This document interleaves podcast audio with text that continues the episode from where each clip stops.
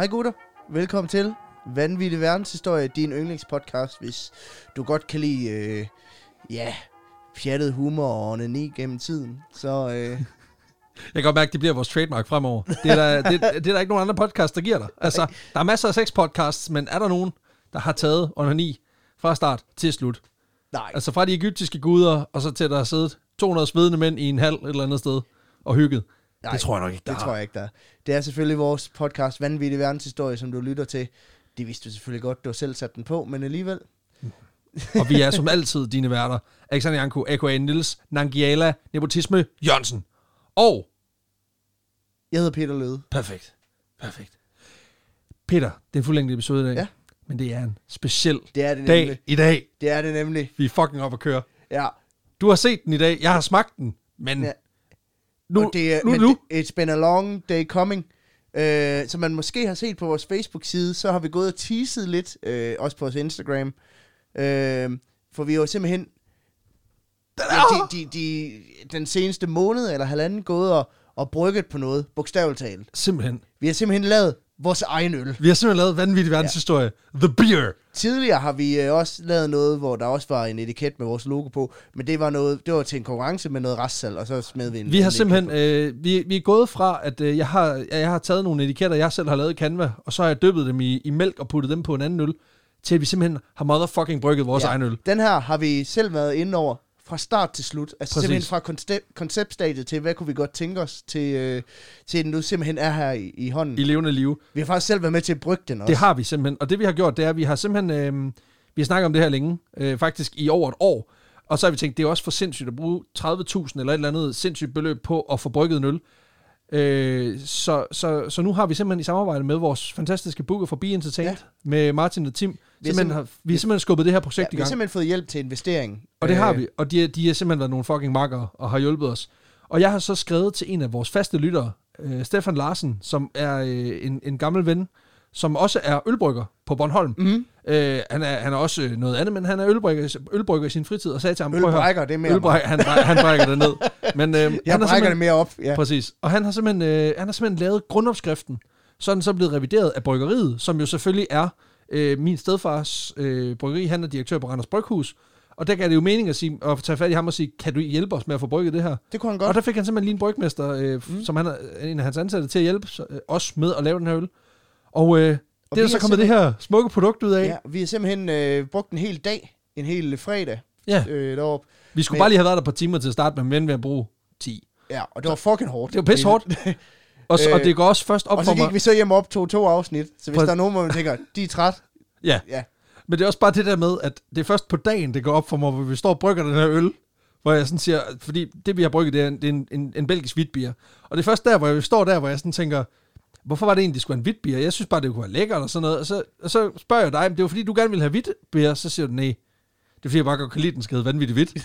bare sådan, har, har vi vidderligt sat det her i gang, fordi du synes, der var en, en fed joke i alle iterationen? ja, Men nu bare. ja, det er ordspillet, der har afgjort det. Præcis. Så øhm, det vi åbner nu, det er simpelthen vanvittig verdenshistories officielle øl. Jeg kan Ja. ikke lade være med at smile. Og jeg kan, jeg, jeg kan beskrive etiketten lidt. Ja. Ja. Altså, øh, den, man, man kan snart købe den inde på vores øh, webshop, Det kan man nemlig. Hvor, øh, som man finder selvfølgelig på vanvittigverdenshistorie.dk, men man kan også købe den på vores øh, Facebook-side, hvor man kan gå direkte til den, hvis man trykker på øh, forretning. Vi har fået sat øh, sådan en ja, sådan Webshop shop, op. webshop op, som de connecter direkte til Facebook. Det er meget smart, har Og- jeg hørt. Og det... Øh, Og det der simpelthen er tale om her. Altså etiketten, det er en, øh, den er simpelthen, øh, pæ, øh, den er simpelthen sådan en øh, svag gullig. Og så i midten er det der er faktisk ret simpelthen stort, sådan noget duft. Altså, en, til sit eget øl, som du simpelthen har stået. Det er jo dig, der har siddet og puttet alle de her ingredienser i, og du har taget masken ud af, af brygkarret og gjort en, en indsats her. Men der er simpelthen øh, vores, øh, vores Globus-logo på, og så en, øh, en, en mandarin. ja, Og det er der simpelthen en god grund til, fordi det vi har at gøre med her, kære venner, det er simpelthen øllen vanvittigt hvidt. En, øh, en øh, hvidt bier brygget efter belgisk øh, inspiration. Det her det er simpelthen en, en øltype, som har været brygget i, øh, af Mm. belgiske munke helt tilbage fra 1300-tallet. Det er der, man finder de, de tidligste eksempler. Det er en letbenet øh, marker på 5%, og så har vi, øh, det er sådan en klassisk belgisk øh, hvedeøl, sådan set. Og så har vi så givet den lidt, lidt ekstra sjov indflydelse ved at bruge en øh, tysk humle, der hedder øh, øh, mandarine, øh, ba, øh, ba, øh, mandarine Bavaria, som er en, øh, en, en, en humletype, som giver den et citruspræg. Og gerne hen eller lidt mandarin. Og jeg synes godt, man kan fornemme det. Vi skal, øh, den, den kunne godt have fået lidt mere, men jeg synes helt klart, at man fornemmer helt klart noget citrus, og så er den bare pivfrisk, pivlækker, perfekt Jeg, til sige, jeg håber, den er god. Den duftede fucking godt, da vi stod ude i øh, karne derude, og den, den boblede. Jeg synes, og man- den dufter mega godt i glasset også. Ja, altså den har helt klart sådan en citrus, altså en uh, citronskals-agtig ting, en lille bitte smule mere kompleks dybde på duften, og så har den bare den her belgiske gærduft, altså det her sådan banan, lidt, lidt sådan fersken-agtige ting, men så også den der syre, som giver den sådan lidt friskhed. Og så i glasset, altså den har jo sådan lidt en orange tint, Ja. øh, og noget rigtig, rigtig lækkert skum. Altså, Ja. den ser godt ud. For helvede, jeg er stolt af os. Jamen, skal vi ikke skåle Skål på for det? helvede, Skål på det. Vi har lavet det her. Det er vores. Ja, og jeg har jo altid, siden jeg var teenager, haft en drøm om at eje 1000 bajer. Og nu har vi simpelthen brygget 1000 bajer. Lige præcis. Og Så på den måde, så er det jo en drøm, der går opfyld. Nu smager jeg lige på det. smag på det. Den glæder mig virkelig til at drikke i solen ude Ja. på øh, terrassen. Det er lidt noget andet her klokken, øh, klokken 10 end, øh, en, en fredag aften. Men øh, altså, det er, en, det, er en, det, er sgu, en- det er sgu en solid bajer. Altså, det vil jeg sige. Den her... Den er, øh, den er, den er, altså, den er god, men Den er- det, det står der også på etiketten. Lige præcis. I kan få vores fyldige anmeldelser, hvis I køber øllet. Øhm, at den er virkelig øh, øh, letbenet, super behagelig, super frisk. Øh, har helt klart den der sådan, øh, den belgiske, det belgiske bær, øh, øh, gærpræg. At Den har den her sådan, øh, fersken, øh, en lille smule bananagtige mm. ting over sig. En lille bitte smule bitterhed også, tror jeg, har noget at gøre med, at vi har puttet lidt mere humle i, end man normalt ville gøre. Altså, den ligger over gennemsnittet for, for hvor meget humle man bruger i den her type. Plus, den er faktisk også tørhumlet, hvilket ikke er noget, belgierne de sådan ynder at gøre. Så den er, den er ny, nytænkt, men, men uden at være alt for prangende og alt for grænsesøgende i sin, øh, i sin stilart. Ja, den er god. altså, Ja, men, og det, hver gang du går i gang, så jeg zoner lidt ud, og så bare, ja, det smager jo godt, det, Det skidt. smager, det smager godt, det skidt. Prøv at høre, det er, det, det er sgu meget godt produkt. Det, det er rimelig solidt, og det er vores. Og det er vores. Og det, er- det synes jeg er ret fedt. Nu sidder vi jo her og optager en, en, en fredag aften, og vi kan lige så godt sige, at det her afsnit, det er optaget en lille smule forud, fordi at du jo bliver far. Jeg bliver videre dit far, altså som i... For, det Som kan i- være, at vi afbryder Som i, nu. da jeg møder op her, så siger du, ja, øh, det kan godt være, at vi bliver afbrudt. Ja. Så det kan være, at vi løber midt i det hele, men vi har aftalt, at hvis øh, min hustru går i fødsel midt i optagelsen, så stopper vi bare lige et øjeblik, så får vi lige ordnet det, og så kommer vi tilbage og optager resten. Ja, om- altså, altså, Måske om- ikke samme dag, men Ja, så You bliver det sådan noget, så er der gået tre uger. ja, præcis. Men, But still, ah, par dage. Eller godt. så, Nå, øh, lad os komme videre. Skål på det. Skål for helvede, lad os komme videre. Det er dig, der er historien med Jeg har simpelthen historien med i dag. Og, og jeg øhm, glæder mig meget, fordi det eneste, du har fortalt mig, det er Cocaine Cowboys. Yes, og det skal jeg nok forklare lige lidt. Og ved du hvad, den her historie, den har jeg fået tilsendt af en af vores, øh, en af vores mest dedikerede og ældste lytter. Ja. En fyr, der hedder Mikkel Schmidt. Okay? Han øh, sendte den her tilbage i 2019, så den, er, den, har, den har ligget på lager længe. Øh, men det sjove er, at den historie, han har sendt, det er ikke den, jeg laver i dag. På den måde, at han har sendt mig et link, og der er flere, der har sendt den her historie. Men det, de så ikke har sendt, det er alt det, der går forud, som er det, der fylder absolut mest i den her historie. Okay. Og det skal jeg nok forklare. Fordi det, vi i dag skal snakke om, det er, at vi skal dykke ned i en kultur, som jeg selv synes er vildt fascinerende. Ikke bare fordi den bliver... Ikke, det er ikke fordi, jeg selv dyrker den på nogen måde, men det er fordi, jeg synes, det, det er vildt fascinerende, hvor organiseret den her branche den er. For vi skal nemlig snakke om narkotikasmugling i Ja. dag. Super. Det, det er også meget hyggeligt. Min yndlingsbranche. Præcis. der findes øh, ø- ølpodcasterbranchen, og så er der øh, drug smuggling. Ja. De Helt klart. overla- overlapper overraskende meget. Klar top 2 lige der. øhm, og det, jeg vil sige det sådan her, det er en af de vildere ture, vi skal ud på. Fordi øhm, Sådan. dels skal vi snakke om en af de mere ekscentriske øh, narkosmuglere, men vores historie i dag, den har faktisk to hovedpersoner. Okay. Og de kommer så i naturlig forlængelse af hinanden, hvilket jeg også synes er, er meget smukt. Mm. Fordi vi skal tilbage til oktober 1944, hvor Andrew Carter Thornton, han bliver født i Bourbon County, Kentucky. Og Andrew, han er født under, hvad man nok vil betegne som en, en heldig stjerne. Fordi hans Okay. øh, forældre Peggy og Carter Thornton, de ejer og driver... Hedder de hedder en forældre Peggy og Carter. Ja, Peggy og Carter. Ligesom Captain Americas kæreste. Peggy Ja. Carter. Okay. De hedder Peggy og Carter. Det kan være det her, han er inspireret fra. Det kan sgu da godt være. Stan Lee, han har bare tænkt, den var lige der. Øhm, Det er sgu da ikke det eneste, han stjålet i hvert fald. Ej, det... Ja, okay. Det er, også, det er fair nok. Stak. Men øh, Just, hashtag justice for Steve Ditko. var der lige lidt til nørderne der også. øhm, nej, men de ejer og driver et meget, meget succesfuldt studeri, der hedder Three Main Stud Farm. Okay. hvor de ja. simpelthen avler og tilrider løbsheste, som øh, farmand øh, Carter, han har øh, stor erfaring med, fordi han er, selv er gammel rytter. Faren her, han har blandt andet avlet to heste, som ender med at vinde det største hestederby i Kentucky. Det er også meget sjovt, at han, han er, du ved, han hedder Carter, og så han rytter, fordi han, han er opkaldt efter en hestevogn. Præcis. ja, eller, eller ham, der sidder og kører hestevognen. Ja, ja. Præcis. Og, er øhm, faktisk ikke er rytter. nej, ja, præcis. Men som bare er marker, der sidder oven på hest. Eller sidder oven på chancen. Ja, ja. Men øhm, han, han, øh, hvad kan man sige, han avler simpelthen to heste, der, der vinder den største derby i Kentucky. Han, vil- øh, det er vinderen fra 1940 og, og vinder fra 1945. Og det betyder altså, at, at økonomien i det her studeri, den er virkelig, virkelig god, fordi den har også et, et sindssygt godt renommé. Mm. Og du ved, altså, studerier hele USA, de skal bare bede om den, de skal bede om den hængstesæd. Ja, ja. Altså, og hængstesæd har jeg fundet ud af, meget, meget dyrt. Mm. Altså som i, Op- som i obskurt dyrt. Apropos din yndlingspodcast om onani gennem historien. Ej, men det er, sådan, det er sådan helt skørt. Altså, det er noget med, at der findes Ja. en anden derbyhest et eller andet sted i USA, hvor folk de betaler altså en million, hvad der svarer til en million kroner, mm. eller også er det en million dollars, for at den hest, den skal bolle med deres hest. Jeg synes, jeg har hørt noget om, og nu må man endelig ja. rette det, hvis man, hvis man sidder derude. Og, sådan, Og igen, hvis du gør det- Også i hestesædesbranchen, vi ved det ikke. Men nu, nu om dagen, der er det jo sådan, at den måde, de tapper det på, det er, at de ligesom sætter sådan en form for, for kondom på, der ligesom hiver det ud. I Det er, sådan, det er jo faktisk, det, er faktisk det, det tætteste ord på at Det er en beskrive. hesteflashlight. det, det, hedder det, det, det, ligner faktisk, det ligner sådan et pilekokker. Ja, Altså sådan et, du putter, du putter pile ja, i. det er en skede. Det er faktisk ikke en skede til et svær, der ikke findes. Eller det er det jo så, det er jo hængste svær, ikke? Ja. Så- men, øh, men før i tiden, der har jeg hørt, at der var det sgu bare per håndkraft. Ja, ja. Altså, Ja.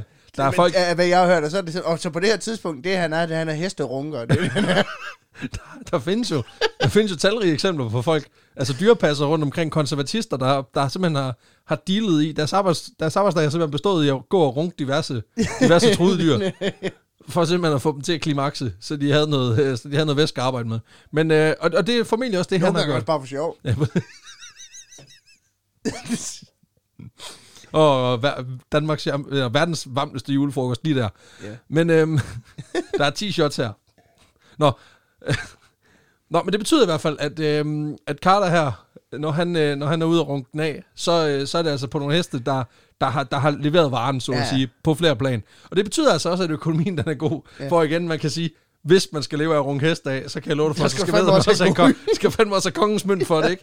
øhm, men det ender altså med, at, øh, at, at, at de tjener sgu godt. Og det, det, det bærer Andrews opvækst altså også præg af. Mm. Fordi øh, selvom forældrene de arbejder rigtig meget, Ja. kan vi jo kan ja. vi konkludere, De får noget for hånden. Ja. kan man sige. Så, øh, ja, det er sjovt. Og så, øh, så kan man sige, så, så er der altså godt med penge og overskud. Og det får den unge Andrew også at, mærke ved, at han allerede tidligt får sin egen hest, øh, bare til rekreationsbrug. Det kommer vi til om lidt. Han får en god skolegang på øh, en af de dyreste privatskoler i staten. En skole, der hedder Sayre School. Mm. Og senere der får han et medlemskab af den meget prestigefyldte øh, Iroquois Polo Club, hvor han så kan gå og hvad man siger, knuppe sig op af Kentuckys andre rigmænd og deres afkom. ja. Og der man sige, det er jo definitionen af en rimandsopvækst. Altså privatskole og egen polohest. Altså hvis, hvis du har polohest, hvis du har polohest penge, ja. så kommer du et godt hjem.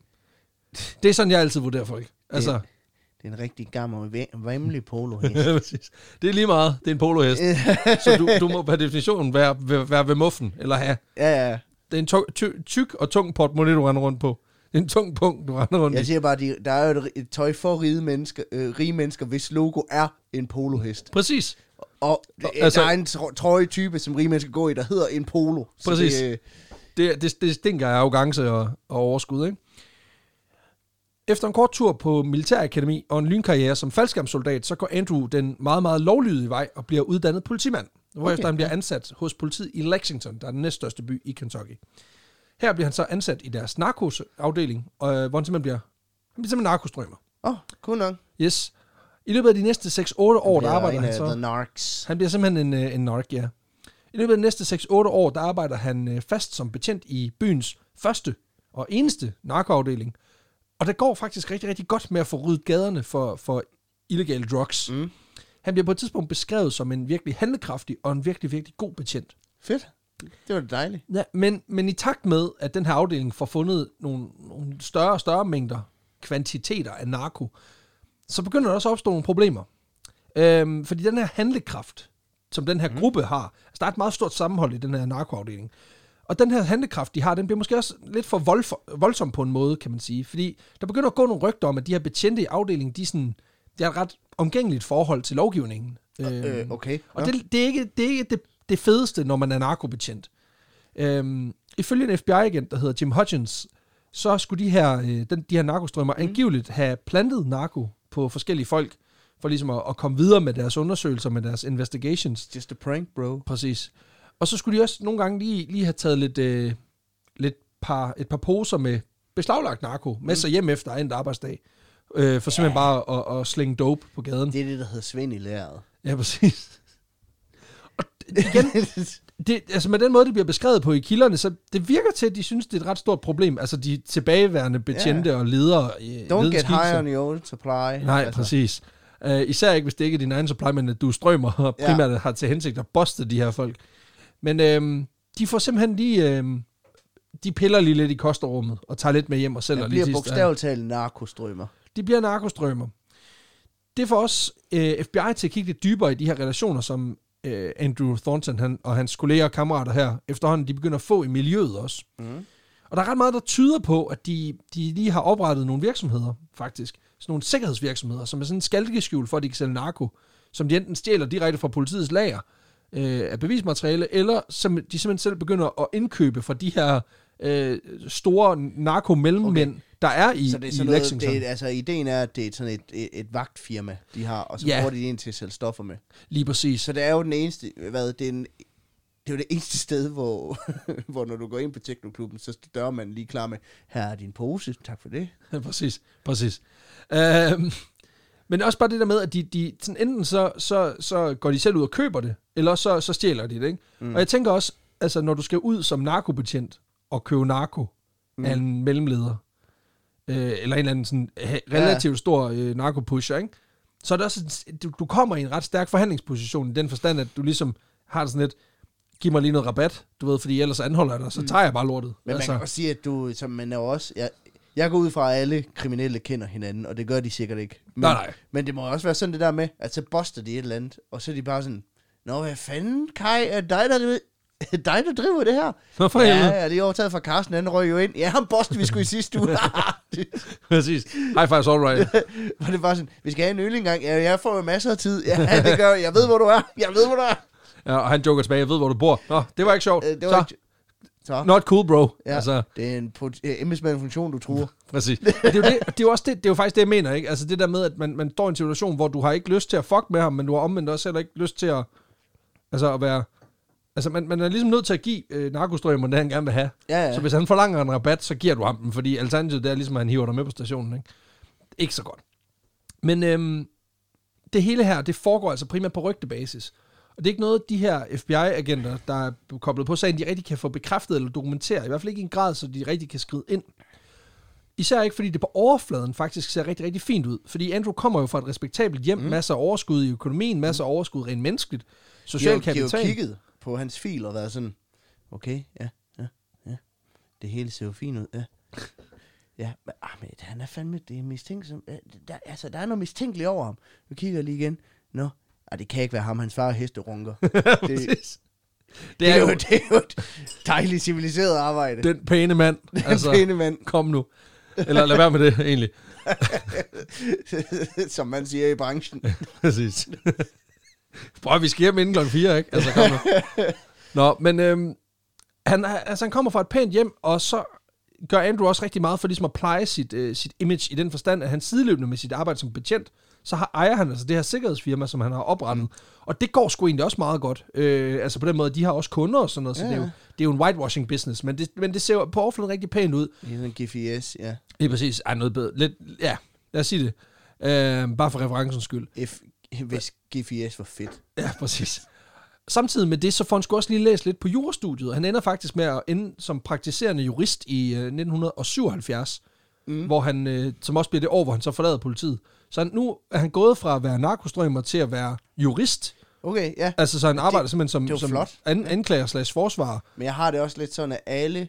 Ja, okay, halvdelen af dem, der bliver jurister senere i livet, det er nogen, der er i gang med at læse op på, hvordan de kan forsvare sig selv, fordi de godt ved, at de er ude noget lort. Ja, det kan selvfølgelig godt være, at der er en pointe der. Jeg siger bare, øh, ham der, for eksempel, ja, øh, Paludan. Øh, Der er mange. altså, hvor det er sådan, jeg tror rigtig, rigtig mange af dem, der bliver jurister, det er fordi, de, jeg bliver fandme nødt til at finde ud af, hvordan jeg kan redde min egen røv. Er der huller, og så efter, er der huller i loven, jeg kan komme igennem, og så Ja, efter præcis. syv år, så står var der ikke. Fuck. Jeg er virkelig fucked. jeg er virkelig fucked. Og kæft, man kan få mange års fængsel for det her, jeg lavet.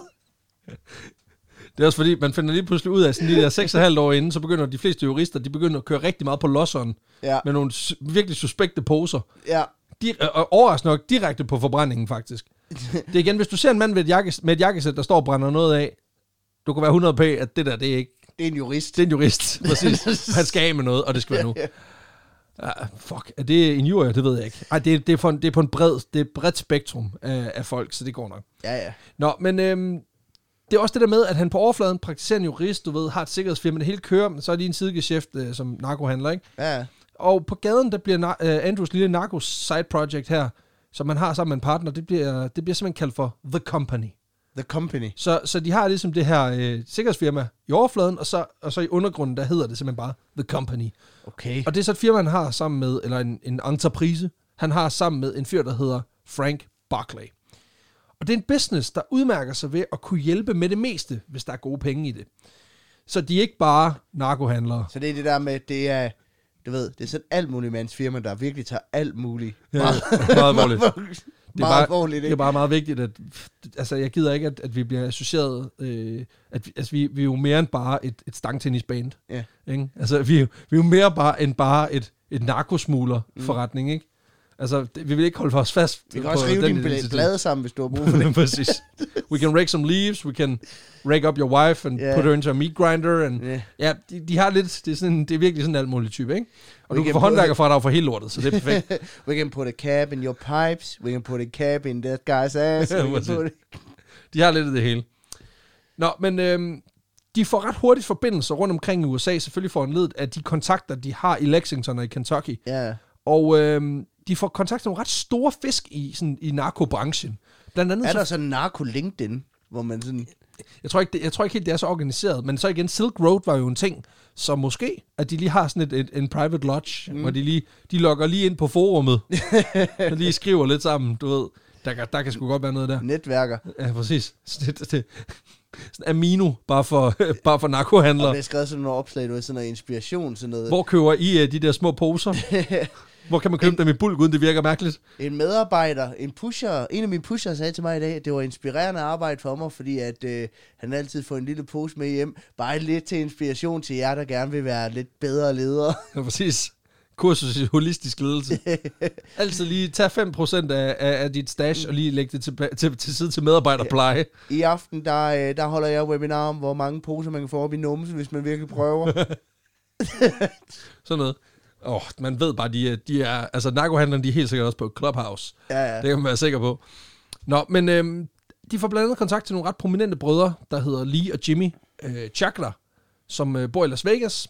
Og det gør så også, at de får adgang via de her Chakler-brødre direkte til producenterne af produktet.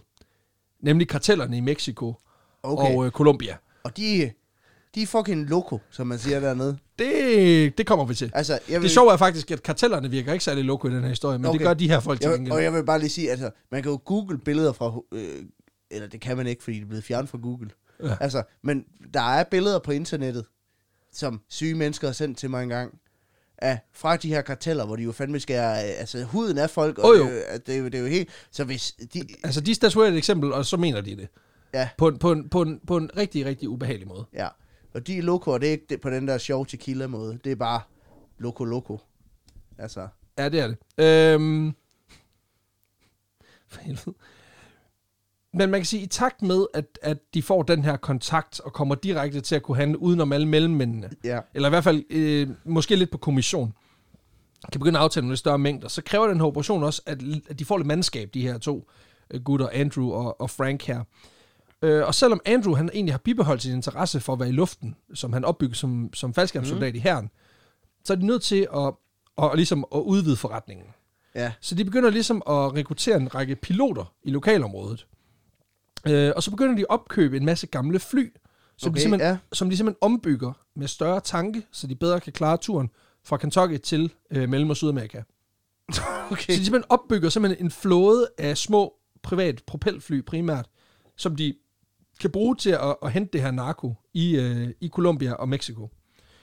Øh, og så man ligesom umiddelbart skulle tro, at det var svært at rekruttere folk til at flyve tusindvis af kilometer om natten for at smule narko ind i USA, så er det altså booming business. Ja, okay. Fordi hold kæft, hvor er der mange, der godt kunne tænke sig at tjene rigtig, rigtig mange penge, hvilket man jo Stillingsopslaget på NarcoLink, det får bare fucking mange henvendelser, man. Det er sindssygt, mand. De kommer fra all over the country. Og de sender, altså, det er motiverede ansøgninger. De vil virkelig gerne. Prøv at se ham, han har hugget hovedet af en eller anden, bare for at vise, at han er villig til at gøre, hvad der skal til. Ikke? Altså, Hold kæft, han har sendt afsted som ansøgning. Han gør noget CV. nej, præcis. Hvad sker der med Loco Lars 34? Han, han melder skulle lige ind i man. Det er perfekt. Altså, øhm, faktisk så går det så godt, at der ifølge... For, okay, han flyver bedre, når han er skæv. Fuck, hvor fedt. Det, er det var lige det, vi har brug for. Vi skal, vi skal bruge nogle, bare kan flyve lige ud. Det går faktisk så godt, at der ifølge lokale politifolk begynder at dukke rigtig mange efterladte fly op rundt omkring i Kentucky. Fordi det er simpelthen på det her tidspunkt, eller på et tidspunkt i deres, øh, hvad man siger, i deres narkobusiness, der kan det bedre svare sig for dem.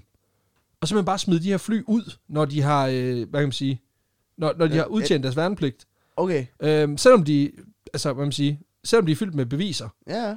Øh, og det, det er simpelthen bedre bare lige at efterlade dem, altså brænde dem ud, øh, i stedet for at genbruge dem for mange gange. Og man kan sige, da jeg læste det, tænkte jeg, man kan godt mærke, at DNA-teknologi ikke rigtig er den samme ting i 70'erne, som, som det er i dag. Og det hjælper også på det, kan man sige. At, ja. jo, men altså, der, der, er Ja. også, der er også flere af de efterladte fly, hvor der bliver fundet, tegn på, at flyene er blevet overhældt med for eksempel klorin øh, Okay, ja. efter landing. Så nogle af dem bliver udbrændt, nogle af dem bliver bare lige øh, overspulet med klorin. Men, men generelt set kan man sige, det er jo begrænset, hvad de har kunne finde efter de her, Mm. mm. øh, efter- efter de her narkoforbrydere øh, på det her tidspunkt, fordi der har simpelthen ikke været teknologi til simpelthen at kunne, at kunne tracke folk baseret på... Selvfølgelig har der været noget med nogle, øh, nogle fingeraftryk og sådan noget, men der har de jo haft handsker på formentlig. Ja, så, ja, ja, klar. så på den måde kan man sige, det er også bare lidt et fuck you til politicitaten, bare lige være sådan lidt, jamen vi lander bare flyene, når vi er færdige med dem. Så kan I Ja. jo gå ud og se, om I kan finde os, motherfuckers. Så kan jeg jo gå ud og kigge på dem. Jamen, det er det. Og, øhm, og selvom at, at, at rengøringsmidler selvfølgelig er dyre, især hvis man går efter svanemærket, så er der altså stadig good times i Jeg The tror, Company. jeg, jeg tror heller ikke lige det, er fordi at de sådan, er så miljøbevidste. At det er sådan, ah, men hvis vi skal skrotte et fly, så klorinen, det, er der, det, det skal altså være hvis, du, miljøvenligt. hvis du kan lande den direkte i metalbeholderen ned på genbrugsstationen, så er det faktisk perfekt. Direkte ned der, hvor doserne skal ind. Lige præcis. Det kræver lidt skills, men hvis du tager nok coke, så kan du godt. præcis. Fordi det er jo koncentrationsdrug, det ved vi alle sammen. Nå, men øhm, de bruger penge på, på klorin, men, men der er stadig good times i The Company, fordi det viser sig, at narko det er virkelig en lukrativ forretning. Nå, for sagen Og er i- det det. Især hvis man, du ved, lige springer, øh, springer halv mellemleden over Nå, og bare køber det direkte fra Nå, det er derfor folk, de, de, de er i den branche. Det er fordi, der er gode penge i Det er det. simpelthen fordi, man bliver sindssygt rig af at sælge narko. Nå, jeg troede, det var et passionsprojekt. Er det ikke ligesom podcasting? Selvom podcasting også kan være drug, så, så vil jeg sige, det er ikke helt det samme. Igen, nu har jeg ikke slinget Ja. MDMA eller noget, så jeg ved det ikke, men, Nu, nu men har det er bare også et lige bud. sagt, don't get high in your own, own supply, så sidder vi og drikker vores egen øl. Ja, det er faktisk perfekt. Øhm, altså, jeg ved ikke, igen, hvis jeg skulle vælge mellem at runke en derbyhest eller, eller flyve narko, så ved jeg, Ja. det, det er en fedt fedt, tror jeg. jeg tror bare, jeg fortsætter med at lave podcast. Det, det virker mere sådan uskyldigt på en eller anden måde. Nå, men øh, det hjælper selvfølgelig også på deres lukrative forretning, at de her brødre, Jimmy og, og Lee Chakra, de bliver simpelthen sat ud af spillet. Øhm, der er simpelthen en af brødrene, der en dag bare bliver øh, skudt på klodshold på åben gade. Øhm, og så er han ligesom ude. Overraskende nok. Sådan. Og- det, det, ja, Og, og ham den anden, han, han ender med at flygte ud af landet. Simpelthen fordi hans bror bliver skudt. ja, det kan jeg godt forstå. Det kan jeg godt forstå. Jamen præcis, ikke? Og øhm, altså, det, det er lidt svært at finde ud af, hvem fanden der har gjort hvad, men altså igen, man formoder måske, at der har været nogle rivaliserende bander eller et eller andet, der har skudt Mm, ja. på dem, ikke? Klart. Øh, og overraskende nok, de kommer fra Las Vegas. Det er også et sted, hvor der måske er ret mange, der sælger narko. Mm. Så det er nok et, et lidt mere farligt sted at være, end du ved, Ja. midt i Kentucky. Men det er jo også fordi, at det har jo fordel, når man laver kriminalitet i Las Vegas, så møder politiet op, så er de sådan, hvor han blevet myrdet? Jamen, det var i Las Vegas, så de bare, what happens in Vegas stays in Vegas. Præcis. Easy. Det er nemt for os. Vi slipper den her. Nå, men det betyder altså også, at øhm, hvad man siger, der åbner sig en helt ny verden her i slutningen af 70'erne, hvor mængden af narko, der bliver brugt i USA, den også bare sk- skyder derud af, Ja, op i næsen og alle steder. Ikke? Der er drugs all over. Det betyder, at øh, Frank og Andrew her, de, deres, deres, de begynder ligesom at fokusere i højere og højere grad på især kokainen, fordi den er altså virkelig lukrativ. Især fordi de får jo ligesom også mulighed for at hente det rene stof i Colombia, Ja, og så simpelthen cut det, når de kommer hjem i deres garage. Så ved, du tager 10 kilo 100% ren kokain, eller 90% ren kokain, Ja. og så lige hjem i sikkerhedsfirmaet, lige blande det lidt op, og så de... og så ud på gaden med det, ikke? Ja, så ja, bliver klart. det, det der, det bliver rigtig godt. de skal så også lige have, have lidt flere piloter ind, og så skal de også lige have fat i en masse våben lige pludselig, fordi de skal også have sikkerheden på plads i det her projekt. Fordi i, i takt med deres forretningspartner øh, Lee og Jimmy mm. her, den ene bliver likvideret på åben gade, og den anden flygter ud af landet, så bliver de også bevidste om, at, at det, det er sgu ikke helt ufarligt, det shit, de har gang i her. Øh, men når man er politimand og jurist går en narkosmugler, og i forvejen bor i USA, så det her med automatvåben, det er ikke sådan, det er det mindste problem egentlig. Det Mm. er, det er ikke fremmed for dem, lad os sige det sådan. Så de får organiseret et samarbejde med en registreret våben- våbenhandler fra Kalifornien, som øh, hjælper dem ved at sælge dem lidt forskellige ting og sager. Og så får de også lige sat et, øh, et, et par tyverier op af våben, i blandt andet i Kalifornien, hvor den her våbenhandler han er med til at organisere øh, nogle tyverier af våben fra, fra nogle militæranlæg. Okay, så... Okay, så de stjæler våben fra militæret og køber af ham her Ja, ja. våbenhandler. ja men okay. alt, hvad de ikke sådan, alt, hvad han ikke lige har i supply, det, det, det nakker de fra militæret. Det er bare, de møder op derinde, så siger de, "Hva- okay, hvad skal I bruge? Vi skal bruge øh, to håndpistoler. Ja, det har jeg. Ja, værsgo. Ja, godt. Øh, fire shotguns, ja, det har jeg. Værsgo. Ja, og en tank. Det, Den er restordre. Fjernlager. I know a guy. Ja, kan, vi, kan vi købe den af ham? Nej, men han er i gang med at grave en mini i sin baghave, så han er sådan lidt ustabil lige for tiden. Vi kan stjæle den. Ja, præcis. Ja, ja, du skal bare gå ind, du kan bare gå ind igennem hegnet, det er lige meget. Ja. De passer ikke godt på det. Og det værste er, at det, vi kommer ind i det nu. Øhm, og det er, for, det er irriterende. Men altså, det, det viser sig lige i første omgang her, der er der altså guns og bønder nok til, at de ligesom kan holde folk lidt på afstand. Men de får også held til at stjæle en masse øh, radiosender og Mm. radarudstyr fra okay. de her militære baser, som simpelthen gør, at de kan, dem kan de ind, altså dem kan simpelthen implementere i deres fly, og gøre dem markant sværere at spore. Og så får de faktisk også held til lige at stjæle 10 sæt night vision goggles. Fuck, hvor sejt. Nu går der Tom Clancy i den. Og 100% Tom Clancy, der er Rainbow Six i den. Fordi det gør simpelthen, at de her piloter, de jo rent faktisk kan orientere sig og få bedre sigtbarhed, når de flyver om natten. Med, deres, øh, med den her kæmpe store, øh, hvad kan man sige, øh, med den her Okay. kæmpe store dyrbare last, ikke? Det er fandme fedt. Jo, så nu er de også de bedste, har, de har jo et stealth plane nu. ja, så nu er de de bedst ekviperede, øh, ekviperede narkosmuglere i, på bloggen. Altså, og de handler jo så også med de kolumbianske narkobaroner selv, og det sikrer altså også bare, at de får den bedste indkøbspris i byen. Det hjælper også på det, kan man sige, at Frank og Andrew her, de er nogle ret hårde nyser i deres forhandling. Blandt andet så går der en historie om, at ham og Frank Barclay på et tidspunkt, han er nede og skal hente noget kokain. Men han har sgu ikke lige penge nok med. Oh, Men Frank her, han er rimelig iskold. Så han skal lige finde noget at lægge i pant. Så han tager sgu lige sit medhjælper. og så er han sådan lidt, øh, du bliver lige her. ja. Du bliver lige sammen med den her kolumbianske narkokartel. Og, øh, Øh, og nej, så det, siger, nej, det gør jeg fucking jo, ikke. det, jo, det gør du. Og øh, så siger han til narkobogen, prøv at, øh, hvis ikke jeg har penge inden for en uge, så makker I bare ham der fra hinanden. Det er fint. Der finder jeg bare om frem og tager huden af ham. Det skal Præcis. Jeg tænker også bare, det er sådan noget, der må gøre dig super paranoid, når du kommer, når du, du ved, du skal skrive til dem Mm. på narko LinkedIn. Altså det der med, altså du bliver, hvis du bliver ansat her, så skal du, øh, en ting er, at du skal hjælpe med at fragte mm. et super ulovligt stof ind over grænserne, men, men du risikerer også bare, at du bliver pansat i Ja. ja. en eller anden kolumbiansk øh, Det- jungle et eller andet det sted, der, ikke? når du skifter job på LinkedIn, så bliver du bedt om at vurdere, hvordan var din gamle arbejdsplads, hvordan var arbejdsmiljøet, hvor det var sådan, ja, kollegaerne var super søde. Det man, til, til, til gengæld arbejde, arbejdsforholdene var lort.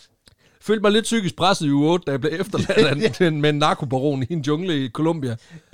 Det gjorde lidt ondt få skåret fingrene af. Heldigvis kom han tilbage. Præcis. Men også bare det der med, at du ved, Frank han er ligesom, han har bare lastet al kokain Ja. ind, så han fløjet hjem, og så, er de kom, så efter de er landet, så er han været sådan lidt, Hej Frank, hvor, hvor fanden er Dave? Nå, han pan- pansætter dernede, for jeg har sgu ikke lige råd til, til mere håndværk og sukker. Også Så- han, han pansætter ham, så var han sådan et skøde matador på en eller anden måde. Ikke? Ja, Altså, han vender ham bare lige om. Sådan der, 5.000 lige indover. men hvad, ko- kommer han tilbage efter ham, eller hvad? Ja, heldigvis. Altså, Okay. så vidt jeg forstår, så får han lige sendt pengene derned. Fordi, altså igen, det lyder som om, at de kører altså, ugenlige operationer her. Måske endda et par gange om ugen. Okay. Så de kan virkelig afsætte nogle mængder, hvilket også gør, at, at, at det er formentlig bare et par dage, men jeg tænker ikke, det er nogle fede dage. Nej, det er det sådan lidt, det der, du ved, du er i Mexico, det er jo tropisk, det er jo sådan en ferieparadis. Men det er også bare lidt sådan, du er lidt på stikkerne, når du ligger der ved poolen. Hvor det er sådan, Kommer så der kommer brev? De, så kommer de og spørger, skal- ja, kommer der brev?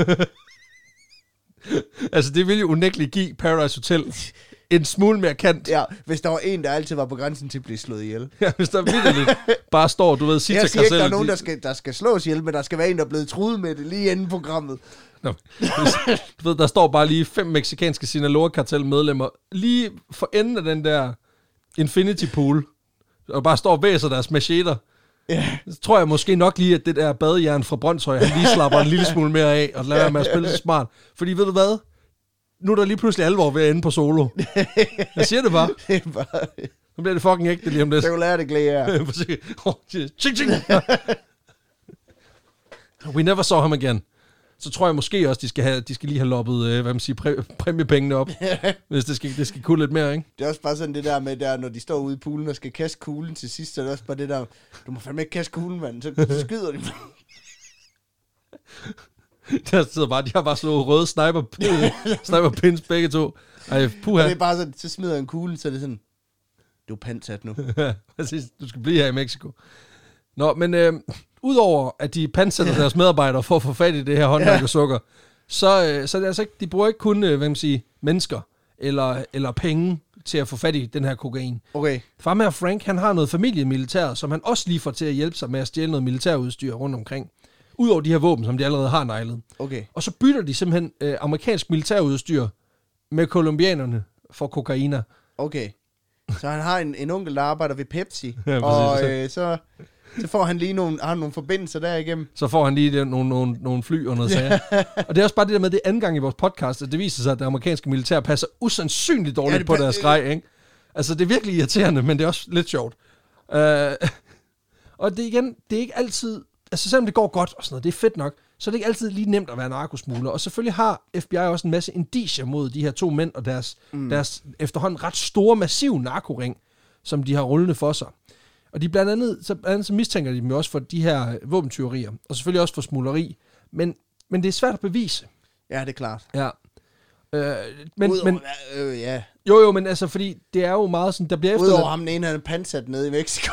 Præcis. Han pansætter bevismaterialet, det er et problem. Men, men også fordi, man kan sige, de efterlader nogle flyhister her, men de er alle sammen swipet med, med, klo, med klorin, eller også er de brændt op i helvede, ikke? ja, ja. Og, og, og ellers så, så på overfladen, der virker de her gutter jo altså bare meget som sådan nogle forretningsmænd, der har tur i den. ja, ja. Øh, men der, men, det går men godt i vagtbranchen. Det går tiden. sindssygt godt i vagtbranchen, og, men alligevel, FBI, de begynder ligesom at samle til bunker, og det begynder at brænde en lille smule, ikke? Men også på de indre linjer, der er der ballade mellem de her to partnere. Blandt andet fordi Frank øh, Barclay her, han konstant gerne vil udvide forretningen. Ja, Altså, det er mere sukker. Det er nu. Øhm, ja, ja. Også fordi han gerne vil... Expansion. Det er expansion. Også fordi han vil gerne overtage resterne af det her chakra, øh, de her chakra forretning. Fordi den er ligesom, han ser det lidt som om, at den er ripe for the taking. Fordi ja. de har jo opbygget et kæmpestort netværk i Las Vegas, hvor man ligesom kan sige, du skal bare putte kokain ind i toppen, og så spreder det sig ned, og så Ja. kommer der penge tilbage op, ikke? Det er sådan en form for, for teamglas, ikke? Jo, jo, præcis. Og, og man kan sige, det, det, det passer også meget godt ind på Frank, øh, Franks persona her, at, at han er typen, der du ved, pansætter sine medarbejdere for at få fat i mere kokain. Ja, Så selvfølgelig vil han også gerne have større business, ikke? Men Andrew, han er sådan lidt mere forsigtig. Altså, han, du ved, man kan godt mærke, at han er, han er vokset op i god, han er af god familie. Mm. For ham betyder pengene ikke så meget, det er mere passionen ja, ja. i projektet, ikke? Han var også, vi mangler penge, så runker vi en hest. Det, øh, det skal du ikke tænke på. Det, det plejer vi altid at sige hjemme med mig. Hvis der, du ved, hvis der lige manglede til nogle nye sofaer eller noget, så gik far bare lige ud Ja. i laden, og så kom han tilbage efter 20 minutter, og så var der var nogen, der var afladt, Ja. og så kørte det bare. Som vi sagde min fars gamle firma. Kryos, fyros. Men også bare det der sådan... Hans far, han dealer i noget, i noget hvidt snask, der virkelig er mange penge værd. ja, Men Andrew, han ved, at han kan lige one-up den. Ja, jeg har også noget hvidt snask. Ja, præcis. Der er også penge værd. Ja, der er forskel på de to ting. Du skal ikke putte dem begge to op i næsen. Ja, det eneste, der er forskel, det er, du, at det, det her, de, min fars, det skyldes en erektion, og det her, det giver erektion. Ja, eller omvendt. Jeg ved selvfølgelig ikke, jeg har hørt noget, nogle rygter der om, at det, det skulle ikke være så godt for, for potensen, men altså... Nå, ja, okay. Men igen, jeg ved det ikke. Altså, det, jeg har aldrig prøvet at runke en hest jo, så... ja, der var lige uh, god gammeldags bait switch lige der. Selv tak. Jamen, øhm, man kan sige, Andrew han er jo forsigtig, og det har måske noget at gøre med, at uh, Chaka-brødrene er blevet jaget på flugt, og den ene af dem er blevet skudt. Det kan selvfølgelig også have noget at sige. Det spiller da klart ind, det gør det da. Det gør det da. Det spiller det ind. Formentlig en lille smule rollen her. Men det ender faktisk med, at de her to mænd, de går hver til sit i udgangen i 1979, og begynder at, at, at, ligesom at køre deres egne... Altså, the company is broken now. Ja. Og, og nu kører de ligesom hver deres lille smule operation, ikke? Så de deler boet. De deler formentlig også lige narkobaronerne i Colombia, så Ja, du ved, du har Cali-kartellet mellem mandag og onsdag, og så flyver jeg ned og overtager torsdag til søndag Ja, ja. i lige uger. Og så bytter vi selvfølgelig om. Ja. Og hvem har dem til jul? Det må vi lige snakke om. Prøv at slappe af. Vi tager kommer, vi ser lidt på, om der er nogen, der er pansat. Præcis. Vi hopper lige ned i familiereshus. Ej, shit, man, jeg har efterladt Dave dernede. Tager du lige ham med? Nej, det er ikke min uge. Mm, det er ikke min uge. Så må han jo få klippet alle fingrene af. Altså, sådan er det bare. Så må de tage et leder i gang, så må vi se, hvor lang tid der er. Der er lige præcis, du har 12 dage at løbe på, ja. hvis du skal beholde tommelfingrene. Så Det må skal du. senior skraldefætter ikke dernede i gang. Jeg hørte, han lige har købt en ny, du ved, den der Magic, den der Magic skralder, du ved, den der kan tage det hele. Det hvor man kan køre både frem og tilbage. Forfærdeligt. Det er også virkelig uhyggeligt at tænke på. Men, øh, men udover de her narkobarone, så skal de også lige have lavet en bodeling af den her hemmelige træningslejr, som de også lige har fået bygget op. Nå, det er klart. Ja, fordi de har simpelthen lige købt en ejendom. Det er med en bootcamp. Ja, ja. Fordi de hjemme i Kentucky, der har de simpelthen fået bygget, de har købt en landejendom med en helvedes masse jord omkring. Mm. Så har de lige spidt en helvedes masse pigtråd rundt omkring. Øh, og så inde i midten, der har de simpelthen bygget en, øh, en lejr, som de så under skælkeskjul af det her sikkerhedsfirma, mm. bruger til at, at optræne deres piloter og alt deres personel i den her narkosmule Jeg synes, det er vildt. Altså, det, det er et vagtfirma. Det er sådan, og så står øh, FBI udenfor og sådan, hvad, hvad laver de? De flyver i fly. Nej, men det er vidderligt det sådan er noget. av- avanceret luftvagt. Ja, men det, det ligner vidderligt en militærtræningslejr, så vidt jeg forstår det. What? Øhm, og det bliver beskrevet som et sted fyldt med narkosmuglere, våbensmuglere og legesoldater. Så det er et hyggeligt sted, Så det, de har fået ja. bygget op. Altså det er vidderligt en bootcamp, hvor de bare træner folk. Øhm, og det kan man sige, hvis det er et sikkerhedsfirma eller et vagtfirma, øhm, så giver det også mening, at de, altså i USA, der er sikkerhedsfirmaer, det, de kan lidt nogle flere ting. Ja. Så det kan også være, at de, de også sælger, hvad kan man sige, sikkerhedsløsninger uden for USA, for Ja, ja. eksempel. Måske endda i Colombia. Jeg har bare en ved? idé om, at alle, der deltager i den der bootcamp, lige meget hvad, de har sådan et, et altså et ar på Mm. tværs af det ene øje, Øh, og så hedder det de har sådan Otto Scott Seni ar Ja, i ja. ansigtet. Ja, som præcis. de har fået sådan, og når folk spørger, så fik de det i The War. Ja, og det er lige meget, du skal ikke spørge, Ja, fordi så snitter han dine fingre af. ja lige præcis. Han tager et ledegang, det har han lært af sine kolleger nede sydpå. Det lærte jeg, da jeg var pansat. ja, præcis. Du ved, når han tager den der røde svilling, øh, tvilling øh, skralder frem, så ved du, det er nu, du holder kæft. Ja, det er urtekniven. Det er det.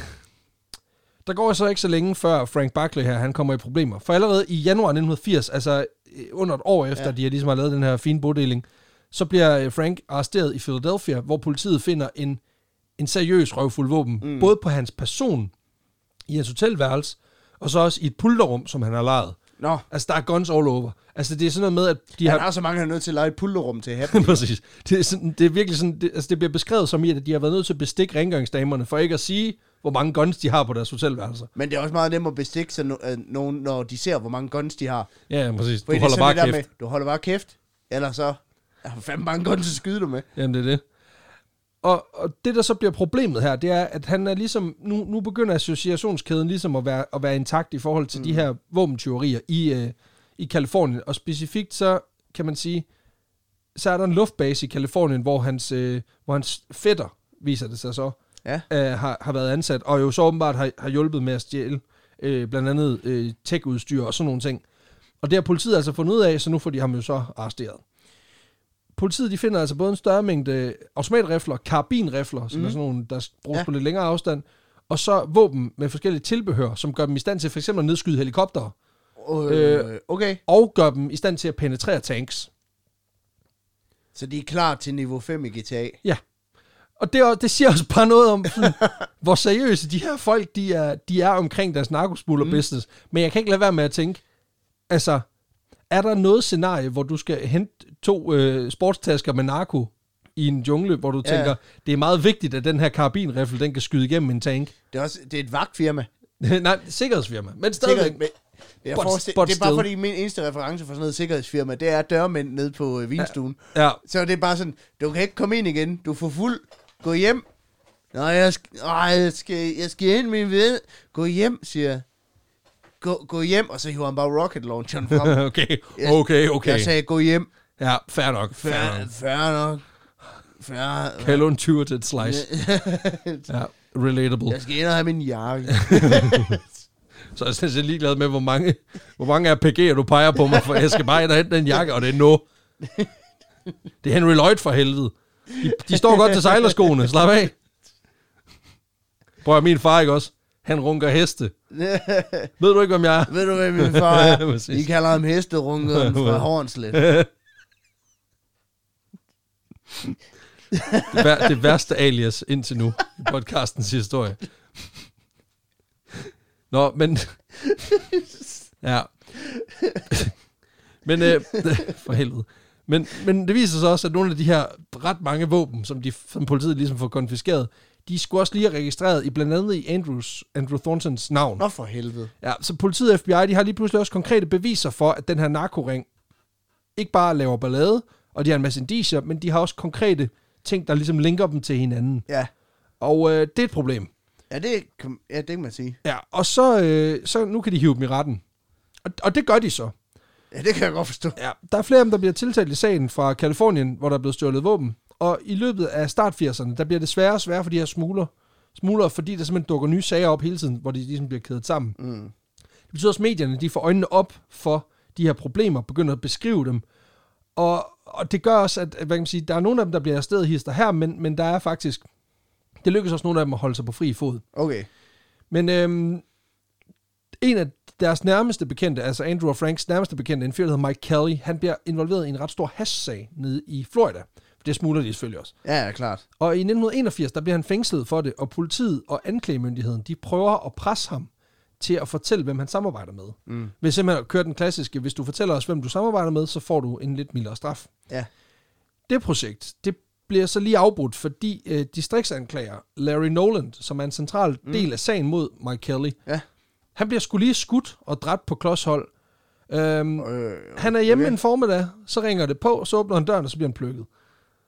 Han bliver simpelthen rasputinet. Han bliver rasputinet fuldstændig på den ledeste klinge. Det viser sig så senere, at det med meget, meget, meget, meget, meget stor sandsynlighed var Mike Kellys hustru, Nå. som har plukket ham. Machine Gun Kelly. Ja. Machine Gun Kelly. ja, hjulpet godt på vej af, af, hvad kan man sige, af de her folk, de her øh, venner, Ja. øh, af Mike Kellys venner, som lige styrer den her Altså, jeg narkoring. synes næsten, det er utroligt. De har så mange fly, at de, de er ikke begyndt at bombe noget nu fra dem. Ja, om det kommer, de, det kommer vi desværre ikke ind på. øhm, Okay, men, så men vi kommer, lige, men så igen, altså der bliver stadig kastet noget fra fly, men det, og det er lige om lidt. Men øhm, man kan sige, problemet er, at, at, at, at uh, Kellys hustru her, altså selvom hun ifører sig vist nok et par ryg og stikker mm. af og gør alt muligt, så op, ender politiet også med ligesom at finde ud af det. Hun har haft overskæg på. Ja, præcis. Haha, good show. Good show. Now you will die. Jeg tror vidderligt bare, det havde været åben, og så bare tømme den der Ja, glok i mausen. Nå, men øh, i begyndelsen af 1982, der bliver både Frank og Andrew sammen med omkring 20 andre ja. efterlyst og eftersøgt og sigtet for blandt andet narkosmugling og tyveri af statens ejendom. Så det kan godt være, at de er lemfældige med, hvor de lægger deres Ja. ja. radarudstyr, men til gengæld så er de meget, meget håndfast i, at de skal have lortet tilbage. Ja. Nå. Og, og, og straffe dem, der har stjålet det. Frank han bliver ret hurtigt arresteret, og øh, han ender faktisk med at få 24 års fængsling for sin involvering i The Company. Okay. Øh, så han, han er ligesom, nu er han ligesom sådan, så småt ude af billedet. Okay. Fordi han bliver ret hurtigt locked away, også fordi du ved, det er hans våben, de har fundet. De der. Lock him up. Præcis. Lock him up. Det, det, er også igen, det er også svært at overbevise nogen om, at, at du er uskyldig, når du har et, et hotelværelse fyldt med, du ved, altså antiluftskyts og sådan nogle Ja. ting. Øh, så på den måde kan man sige, at han gør ikke den bedste reklame for, at jeg er en uskyldig dømt. så, så han ender altså med at tage 24 år i, øh, i gitt og Det er ly. bare, hvorfor har du så mange våben? Jeg, jeg, jeg, Jeg hader helikopter. jeg er amerikaner. Jeg har en ven. Prøv at høre. Jeg skulle have fat i en tank. Jeg ringer til en ven. Han er i gang med at lave en mine. Han siger, at helikopteren de følger efter ham hele tiden. Jeg tænker naturligt, det må jeg hjælpe ham med. Mm. Så anskaffer jeg mig noget udstyr, og så kommer I. Ja. Prøv at høre, det er bare et uheldigt tidspunkt. Det er bare, Hvad fuck Altså- var det, jeg skal gøre? sådan er det. Sådan det. Og sådan er det bare. Og- det kan jeg godt. Det kan jeg godt se sådan i, i, i lys af det her, så kan jeg godt se, hvad, kan godt se, det, det ligner en fucked up situation. Det er med på. Og jeg, Men- Men, jeg godt, det, altså, for mig lyder det sandsynligt. Det skal hver dag for mig. Præcis. altså, du skulle have prøvet at leve mit liv de sidste fire år. Det har været helt fucked up. Ja, altså, det, sådan det været hver dag jo. Ja, præcis. Det er alt det ikke noget. Det er lige meget. Prøv at høre. Når du først har, ans- når du har først har pansat din første ansatte, Ja, så er der ikke nogen grænser længere. Fuck, hvad snakker du om? Det er lige meget det nu. er faktisk det, han har kørt efter. Det er ansat rimer på præcis. det er der, lyset er gået for. Shit, men det er det, vi gør. Vi skal have hele posen med hjem, og sådan det bare. um, det står på LinkedIn. Voksne virksomhed søger pantsættelse hurtigst muligt. Og så er folk dirke, det må være en stavefejl. det må være en stavefejl. Det, ikke det, der ligner kammerat. Nå, men øhm, Andrew, modsat, øh, modsat Frank, så når, så når Andrew faktisk at, at stikke af i Nå. Første omgang. Og det er kun en komplet tilfældighed, der gør, at han, de ender med at- finde ud af, hvor han er. okay. Fordi han er simpelthen, øhm, han er simpelthen flygtet til North Carolina i et fly. Så han er simpelthen taget en af sine flyver, og så er han stukket af. Og de ender faktisk med at få ham, øh, da han lander. Sweet home Carolina. Præcis. Og han, øh, han ender simpelthen med at, at lande der, og de får ham så faktisk til fangetaget. Det, og det, det, som, som jeg forstår det, det er mere held end forstand. Altså, Okay. det er noget med, at de lige opfanger, at han ringer hjem til en, som de så tilfældigvis sk- skygger. Nå, Og så ja, okay. fortæller han, at han er i et fly, og at han er på vej mod North Carolina. Um, Det, det er hjem til Moe, han lige ringer. Jeg skal hjem til Moe. Han ringer lige. Han Moe, jeg er landet her i North Carolina. Jeg har det godt. Kan du hilse far? Den gamle londonist. Hvor han... Husk at minde ham om, at hestene skal runkes. altså, jeg er ret sikker på, at det studeri der, det er bare noget med heste, der knæpper, men åbenbart, det er meget sjovt det andet. ja, okay, det er først godt være. Du hvad, Nu synes jeg, vi har gået med den så længe, at, at nu er det det, der er sandheden her. Igen, vi skaber også historie i den her podcast. Nå, men øhm, han øh, bliver fanget, og han bliver flyttet til Kalifornien, og bliver sigtet i sagen om de her stjålne våben, indsmugling af en større mængde has, mm. og, og, og tyveri af militært udstyr fra staten. Men han har ikke, de, de, så mange beviser har de trods alt heller ikke. Nå. Det er primært mod Frank og nogle af de andre. Og øh, efter et par måneder, der vælger han simpelthen at sige, prøv at høre, boys, jeg har gjort noget af det, I siger. Men hvis jeg nu siger, hvad for noget af det, kan vi så ikke lave en eller anden aftale? og så griner han bare og sådan, okay, jeg har gjort noget af det. Prøv at gætte. ja. Prøv at gætte, jeg siger ja, hvis jeg gætter rigtigt. prøv at gætte, hvis jeg...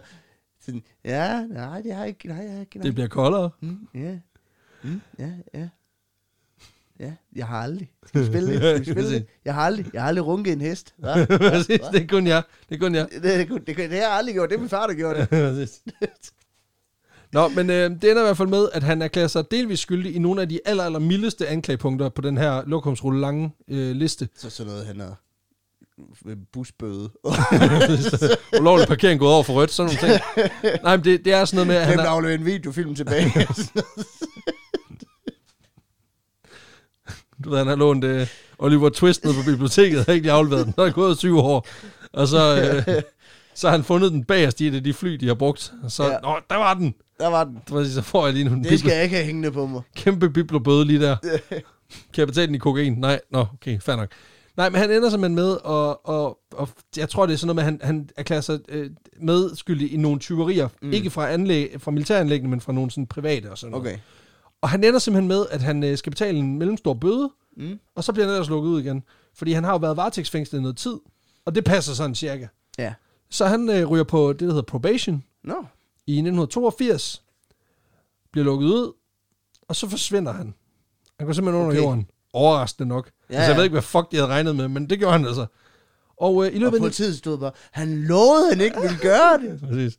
Vi sagde, bliv her, Ja. og så løb han. Hvor skal vi nu sende alle de ubetalte busbøder hen? Præcis. Vi mangler stadig den der jorden rundt på 80 dage, så man stadig ikke kommer tilbage med det svin. Han har stadig ikke afle- afleveret. Jeg ved stadig ikke, hvordan The Count of Monte Cristo den ender på grund af ham. han mangler stadig ikke at aflevere uh, Tom og Jerry tilbage på VHS. Præcis. Den vil jeg da gerne se. Ja, præcis. Det er den der, hvor han spiser en banan, og så får han samme form og sådan noget. Det er mega grineren. Det får vi aldrig at se igen, fordi at han er en kæmpe dæk. Han er en bandit, er han. Præcis. Men Andrew, han bruger simpelthen de næste tre år på at, at arbejde uh, primært alene. Der står at øh, formentlig, fordi han... Og så sige- kommer tilbage. Ja, ja, det Eller gør sådan, han. historien Han- slutter ikke der. Nej, nej, overhovedet ikke. Han laver et, et hardcore comeback lige Okay. lidt. Et, et, et virkelig et hardcore comeback. Øh, men de næste tre år, der... Hvor det der kommer frem, hvor mange videofilm han faktisk har fået afleveret. Ja, hør med lige om lidt. det er så her, vi skal have reklamen. Det kommer ikke til at ske. Men øh, han, han arbejder primært alene, fordi store dele af hans netværk ligesom er blevet spadet inde. Men øh, overraskende nok, så øh, altså, narkokartellerne i Colombia, de, de vil gerne stadig sælge narko, så, Ja. så, så han, han ruller stadig tungt dernede. Og selvom der ligesom er agenter, som holder øje med ham... Selvgjort er velgjort, som man siger. Præcis. Og selvom at der er agenter, der simpelthen holder øje med ham på afstand, så ved vi ikke ret meget om, hvad det er, han konkret foretager sig. Øhm, fordi der, det, de ligesom får opsamlet og opsnappet, det er aldrig nok til, at han ligesom kan blive arresteret igen.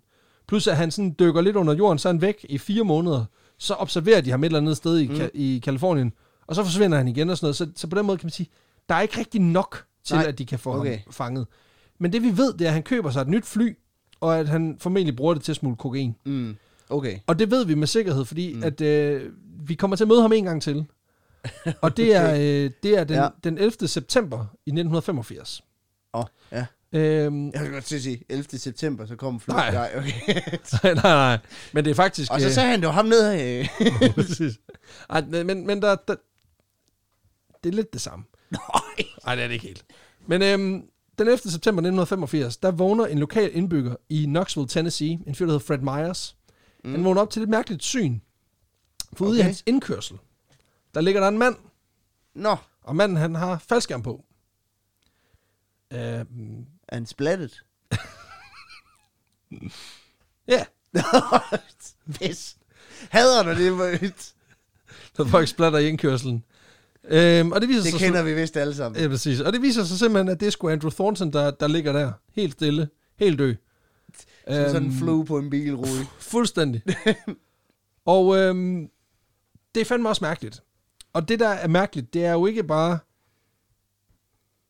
at, at Andrew ligger der. Det er også hans, hans forfatning og, mm. og det, han er ekviperet.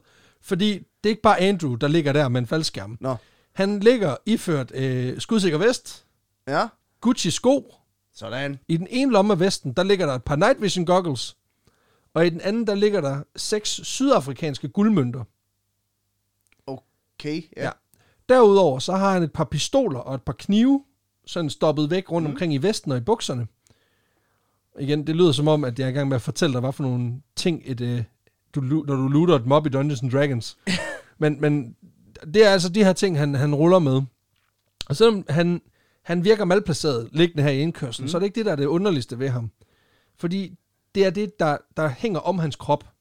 Ja. For der ligger en øh, sportstaske, Mm. og inde i den sportstaske, der, øh, der ligger sgu 40 kilo kokain Nå, til en værdi af 15 millioner dollars. score. Fred han går bare lige ud og tager tasken og så ind igen. Ja, havde han ikke nogen taske med? Nej, det, nej, det er den. Nej, så skubber han bare livet, du ved, lige ud på kanten, anden side af kanten, og så ringer han til. Nu er det ude på forsiden, nu er det ikke mit ansvar. nu er det bare stor skrald. Um, nej, Jeg ringer jeg til kommunen. præcis. Hvis de kender mit gamle juletræ, så... nej, men... Øh, men han, øh, han ligger simpelthen der, så salig, i, iført Gucci-sko og night vision goggles, med, med 15 millioner dollars øh, i kokain Ja. strappet til sin person. Og det er altså på det tidspunkt noget mere, end hvad Tennessee's Drug Task Force, de ligesom er vant til, fordi det leje, de normalt ligger i, Mm. i konfiskationer, i hele Tennessee, som jeg forstår det, det er omkring 5 kilo om året. Okay. Så det er en Så- god høst. Så der, ja, det er det. Er det sådan, de, de er jo ikke professionslønnet af, hvor meget de... Ej, ej, ej, det vil også være mærkeligt at, at, at, altså, man sige, sætte en betjents løn efter, hvor meget coke han ligesom inddriver på gaden. det er sådan en, form for omvendt drug dealer. Men Hvad øh, tjener du penge på? Stoffer? Ej, fuck. ja, man. lidt. Ja, ja, ja. ja. L- Nej, men alligevel. Øhm, men det, man kan sige, det siger også noget om, det tyder i hvert fald på, og sætter lidt proportioner på, at Andrew i den tid, han har været under jorden, har opbygget en ret guldrendet forretning. Ja, ja. Ja, Det det, er også Gucci-sko, de er dyre. De er sgu dyre. Det er, og, og så vidt jeg kan se, nu har jeg ikke researchet konkret på de, snit, på de uh, loafers, han render rundt i, men jeg tror, vi er oppe i et par tusind dollars. Oh. Så det er 15 slag på, øh, på nogle rigtig, rigtig, rigtig grimme sko. øh, og sådan det er bare. Men noget tyder på, at Andrew Thornton her har brugt sin tid på at ligesom opbygge den her forretning, og det viser sig også i dagene efter, da man øh, Mhm. finder et lille privatfly, der styrter ned omkring 100 km fra Andrews lig. Og der ligger som også en masse rester af kokain i. Nå for helvede. Og efter at FBI har trukket lidt tråden hos deres kontakter i miljøet, så finder man ud af, at Thornton har indgået en aftale med et kolumbiansk narkokartel omkring indsmugling af 800 kilo kokain. Det er rigtig mange kilo. Ja, og det er så blevet fragtet over grænsen. Og så var det målet, at det ligesom skulle dumpes i store pakker rundt omkring i Kentucky Simpelthen airdrops. airdroppet i øh, Kentucky og i nabostaterne. Inden for, øh, Altså, hvad, så, så, så ideen er simpelthen bare at kaste ud af flyet. ja, altså på nogle, selvfølgelig nogle steder, hvor man ved, at det er cirka her. Ja. Altså det er ikke sådan, at, at det er en sådan get lucky, at hvis du lige, du ved, bor der, så kunne det være, at der lige falder lidt lækkert ned i baghaven. nej, nej, altså det, ideen er ligesom, at de der 800 kilo, de ligesom skal fordeles sådan lidt Ja. rundt omkring i, i, i staterne. Fordi igen, Kentucky er en stor stat, men, eller det er den faktisk ikke, men, men en, en, befolkningsrig stat, men 40 kilo ren kokain, Ja. det er ret meget. Det er ret meget. Præcis. Men man kan også sige, der vil der være, altså, der vil der være en sandsynlighed for, at et barn får, For snitterne i får, det. får 5 kilo kokain lige, i- Lige i smasken. lige i skallen. Og ved du hvad, det er sjovt, at du, vi kommer til noget, der minder om lige om lidt. Øh, jamen, det er forfærdeligt, øh, men også lidt sjovt. Okay, altså... Ideen er ligesom, at de her, øh, de her 800 kilo, de, er blevet, de bliver do- pakket og dumpet mm. rundt omkring Kentucky og nabostaterne, inden Thornton og en ukendt medgerningsmand, de hopper ud af flyet øh, om natten mellem den 10. og 11. september. Ja, Det er i hvert fald den, det, den, det, er det, politiet ender med at konkludere efter, ud fra deres efterforskning. Ja. Spørgsmålet er så, hvorfor fanden hopper de ud? Og det, det spørgsmål stiller politiet også sig selv, fordi at efter undersøgelsen af, fri, af flyvraget, så kan de ligesom konstatere, at det har flået på autopilot i ret lang tid, Ja. ja. inden det styrter. Og det betyder altså, at Thornton og hans medpilot her, de er hoppet ud af flyet længe før, at flyet er crashet. ja, Og sandheden er, at vi ved ikke, hvorfor de er hoppet ud, de her to øh, mennesker. Vi ved, der har været to. Det er skulle kaste øh, airdrops ud, og så har de taget fejl. Så de kastede hinanden ud. Ja, Ja, sådan noget den stil. Det bud, politiet har, jeg faldt ned sagde, nej, dumme, dumme. nu er vi på vej mod jorden. Ja, det bud, politiet selv har, det er, at de har snakket med Thorntons kæreste, mm. øh, Rachel Gant, som faktisk havde radiokontakt med, med øh, Andrew om natten, hvor flyet det styrter ned. Okay, og, ja. øhm, og teorien er, at, at de her to smuglere, de lige pludselig ser et andet fly, som følger efter dem. Åh, oh, Og de tror så... så vælger de at jump ship. så, så jumper de simpelthen ship, fordi de måske enten tror, at det er politiet, eller de tror, at det er en rivaliserende narkoring, der er ude efter the goods Okay, ja. og no funny stuff. Og øhm, så ender de med, at de ligesom de pakker, du ved, de har, de har allerede som en god UPS øh, mm. dumper, så har de allerede smidt de fleste af pakkerne, så tager de lige de sidste to pakker selv og kaster sig ud. Men det er også bare sådan, du ved, hvis der går hul på en af pakkerne, så er det jo snevejr i en hel by. Og det er, det er sådan noget energisne. Wow! Santa Claus er coming to town! ja, præcis. Og den bliver spillet, du ved, på dobbelt tempo. øh, men da Thornton han springer ud og trækker i faldskærmen, så virker den simpelthen ikke. Åh, Der er noget, der tyder på, at enten er, er skærmen pakket forkert, eller også så, øh, så er der nogle liner, der simpelthen knækker, og så, og så folder den sig simpelthen sammen om sig selv. Det, der så undrer politiet, det er, at Thorntons skader, de ikke nødvendigvis korresponderer med det fald, han har haft, og faktisk tyder meget på, at han er blevet slået ret kraftigt i ansigtet, inden han sprang, eller, okay, og simpelthen blevet kastet ud. ja, eller er blevet smidt ud af flyet. Men om der har været tumult mellem Andrew og en anden mand i flyet, det finder vi aldrig ud af, fordi man kan sige, at politiet har ikke held til at identificere den anden pilot Nej, i flyet. okay. Heller ikke selvom, at de presser Thorntons kæreste for informationer. Øhm, lokalt så går der nogle rygter om, at det er en lokal pilot og faldskærmsinstruktør, Okay, ja. som har været med, altså som har været en, en lokal rekrutteret gut, som åbenbart har haft noget ballade øh, med Thornton, og derfor måske har ja, taget med på det her raid, og så har losset ham ud over. Men det, igen, det er bare rygter, så det ved vi ikke noget om. Det, de ved, det er, at han ligner, ligger og ligner en smadret flue i en eller anden indkørsel, og øh, der er et eller andet, der er gået galt. Det er også sjovt det der med, at du ved, efter at nogen er faldet ud af en fucking flyvemaskine, og Ja. så, så er de lidt sådan, så kigger de på hans ansigt sådan, han er også blevet slået i hovedet, hvor det er sådan, "Bror, det er jo helt krøllet jo. Præcis. Hvor de bare sådan, ja, men det der, det der han har i panden, ligner godt nok, at han har slået Der er sig. en, der har givet ham en ordentlig knytter. Ja, hvor det er sådan, nå, kan du se, om man har slået sig på den ene eller den anden måde? Du er sikker på, at det ikke er fortoget. Det er også bare, præcis. Han ligner en, der er blevet slået med en stum genstand. Ja, det kunne for eksempel være fortorvet. Hvis man lander face first, så, så bliver du ramt like a ton of bricks. Hvis du faceplanter sådan. Præcis. For 3 km højde. Nå, men så kunne historien, den kunne egentlig slutte her i en ja. indkørsel i Knoxville. Men nu bliver den rigtig mærkelig. Øhm, for flyet, det indeholdt jo angiveligt omkring 800 kilo kokain. Ja, Og Thornton, han havde omkring 40 kilo på sig. og hvad fanden er resten? Og fordi flyet var tomt, så antog man, at de her kompaner, de havde dumpet hele lortet til modtagere rundt omkring Kentucky Ja, og andre stater. Men det var altså ikke alt kokainen, der endte, hvor det var planen. Oh, Og det finder politiet ud af cirka tre måneder efter, at Andrew Thornton han rammer en indkørsel i Knoxville. For i december 1985, der finder en lokal skovrider i Chattahoochee National ja. Forest i Georgia en 80 kilo tung sortbjørn, okay. som ligger død i skovbunden. Ja. Og rundt om den her bjørn, der er der pakker. Og de ligner unægteligt virkelig meget dem, som Thornton havde i sin sportstaske. Men der er ikke noget kokain i pakkerne. For alt den kokain, den har bjørnen skulle lige taget. Den har bare Dark Darket sig selv til døde. Jeg elsker også, det minder mig om det der helt gamle mine, du ved, at den der bjørn, der står ude i sne, hvor den brøler, og så er det bare, I love cocaine, står der bare. Ja. For den her bjørn, ikke? Den er gået fucking Scarface på det kokain. altså, som i virkelig meget Scarface.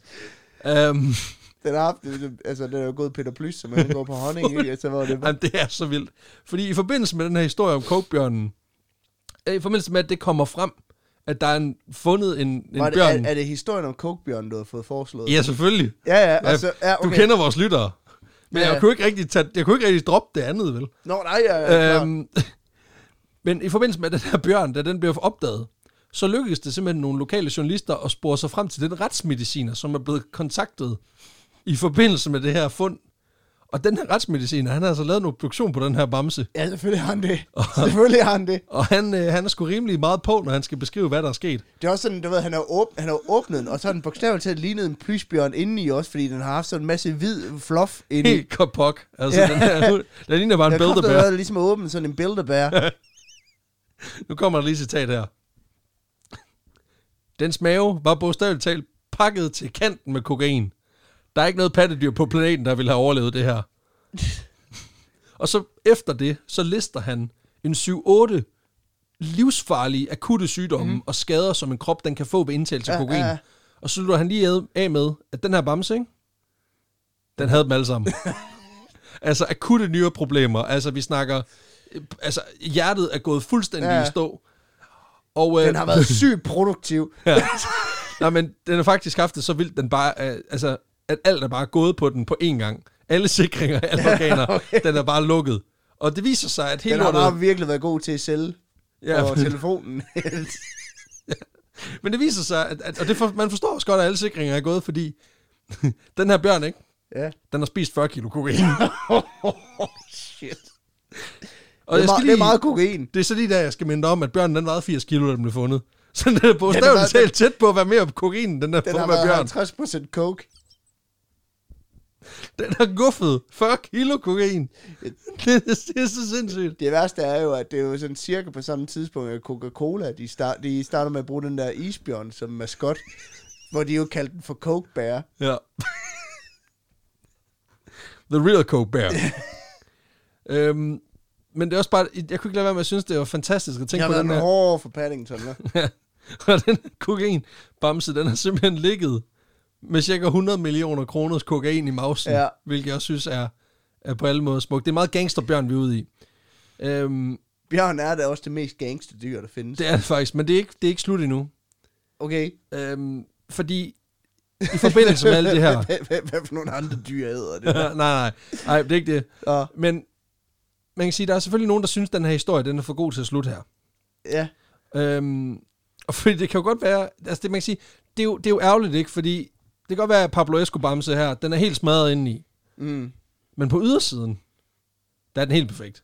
ja, ja. Altså som i, som i helt perfekt. Og det er jo ligesom alle andre, der tager discopulver hele natten, ikke? Altså det der med, sådan en sælgertype, Ja. ligner jo en, der har styr på det ude på. De er bare smadret indeni, ikke?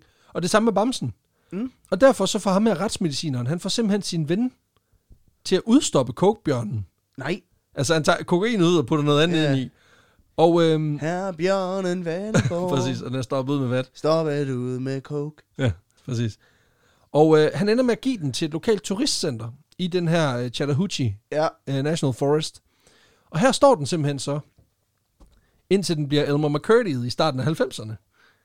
Okay. Fordi øh, i 90'erne, starten af 90'erne, der er skulle lige brand på det her turistcenter. Nej. Og, og så forsvinder bjørnen sporløst. Nu går der også lidt skaktyrken i den. Ja, ja. Check, check. Check, check. Men efter branden, man skulle tro, at nu var den væk for Ja. altid, men efter branden, der begynder der at dukke andre ting for det her center op hos en lokal pandelåner. Og der Ja, ender ja. bjørnen sgu også. Han er ikke pandelåner, han er sortbjørnslåner. Ja, det er. Ikke pan, pan, Sort pan- sort pan- panda, ja. ja. sort bjørn, sort børs. Ah, Ja, er- den er der. Den er jeg ked Ja, men den er- den er der, Ej, den er jeg der. sige undskyld. Det er også okay. Undskyld til dig, kære lytter. Ja. Men øhm, Bamsen, den ender sgu øh, hos pandelåneren. For han har åbenbart købt den af en eller anden langfingret marker, som åbenbart enten har sat ild til det her turistcenter, eller bare har stjålet en masse ting.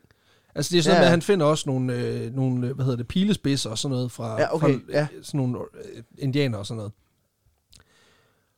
Native Americans. Ja.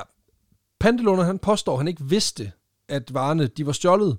Men det ender med at- at klinge ret hul, fordi ham, der ender med at købe bjørnen, han fortæller, at pandelåneren ringer direkte til ham, Nå, og fortæller hele historien og hele baggrunden på den her kokainbjørn. okay. Så han har jo vidst, at den kom derudefra, fordi han har jo vidst, at den stod der. Ja, ja. Så pandelåner, han er fuld lort.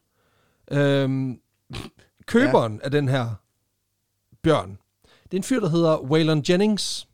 Ja. Og udover at han er samler af amerikanske memorabilia, så er han åbenbart også en af amerikansk countrymusiks aller, aller største legender. Nej. Jo. Som jo er en branche, der flyder med coke. Ja, åbenbart. Han har blandt andet spillet i et band, der hedder The Highwaymen, hvor han spiller sammen med Willie Nelson, Chris Christopherson og Johnny Cash. Okay, stærk nok. Så rimelig legendo-type der. Øhm, og han er simpelthen... Øh, han er simpelthen faldet over den her... Altså, han har åbenbart den her pandelåner på speed dial, som ringer, når han får noget fedt ind.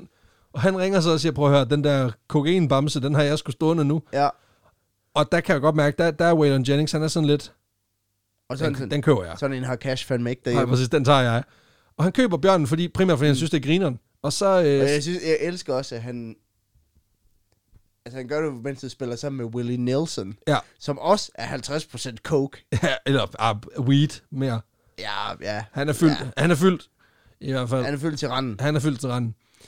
Men han køber ikke bare bjørnen, fordi den er griner. Han køber den faktisk også som en gave til en af hans meget rige venner, som selv kommer fra Kentucky, Okay. men i dag bor i Las Vegas. Så der kan vi sige, at nu begynder det at være full circle, fordi det, yeah. kokainen den startede også med at eksplodere der. Ja, og nu kommer, nu kommer, øh, hvad kan man sige, øh, Andrew Thorntons øh, øh, kokaindyr tilbage til Las Vegas. Det er smukt. Det er jo sådan en sløjfe. Præcis. Og som jeg forstår det, så bliver den her kokebamse, den bliver simpelthen Weekend at Bernie-style kørt til Las Vegas, hvor den så får lov til at stå i en eller anden rimands øh, øh, lejlighed, fordi der er en country-sanger, der primært synes, det er en grineren værtsgave. Og det, det kan jeg enormt godt lide.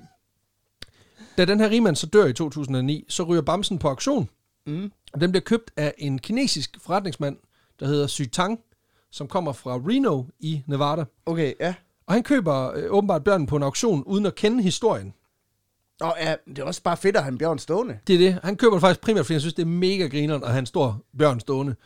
Så han tager den med hjem, og så bliver den til maskot i hans forretning, der sælger traditionel kinesisk medicin. Nå, Og så står den simpelthen bare i vinduet og hilser på folk.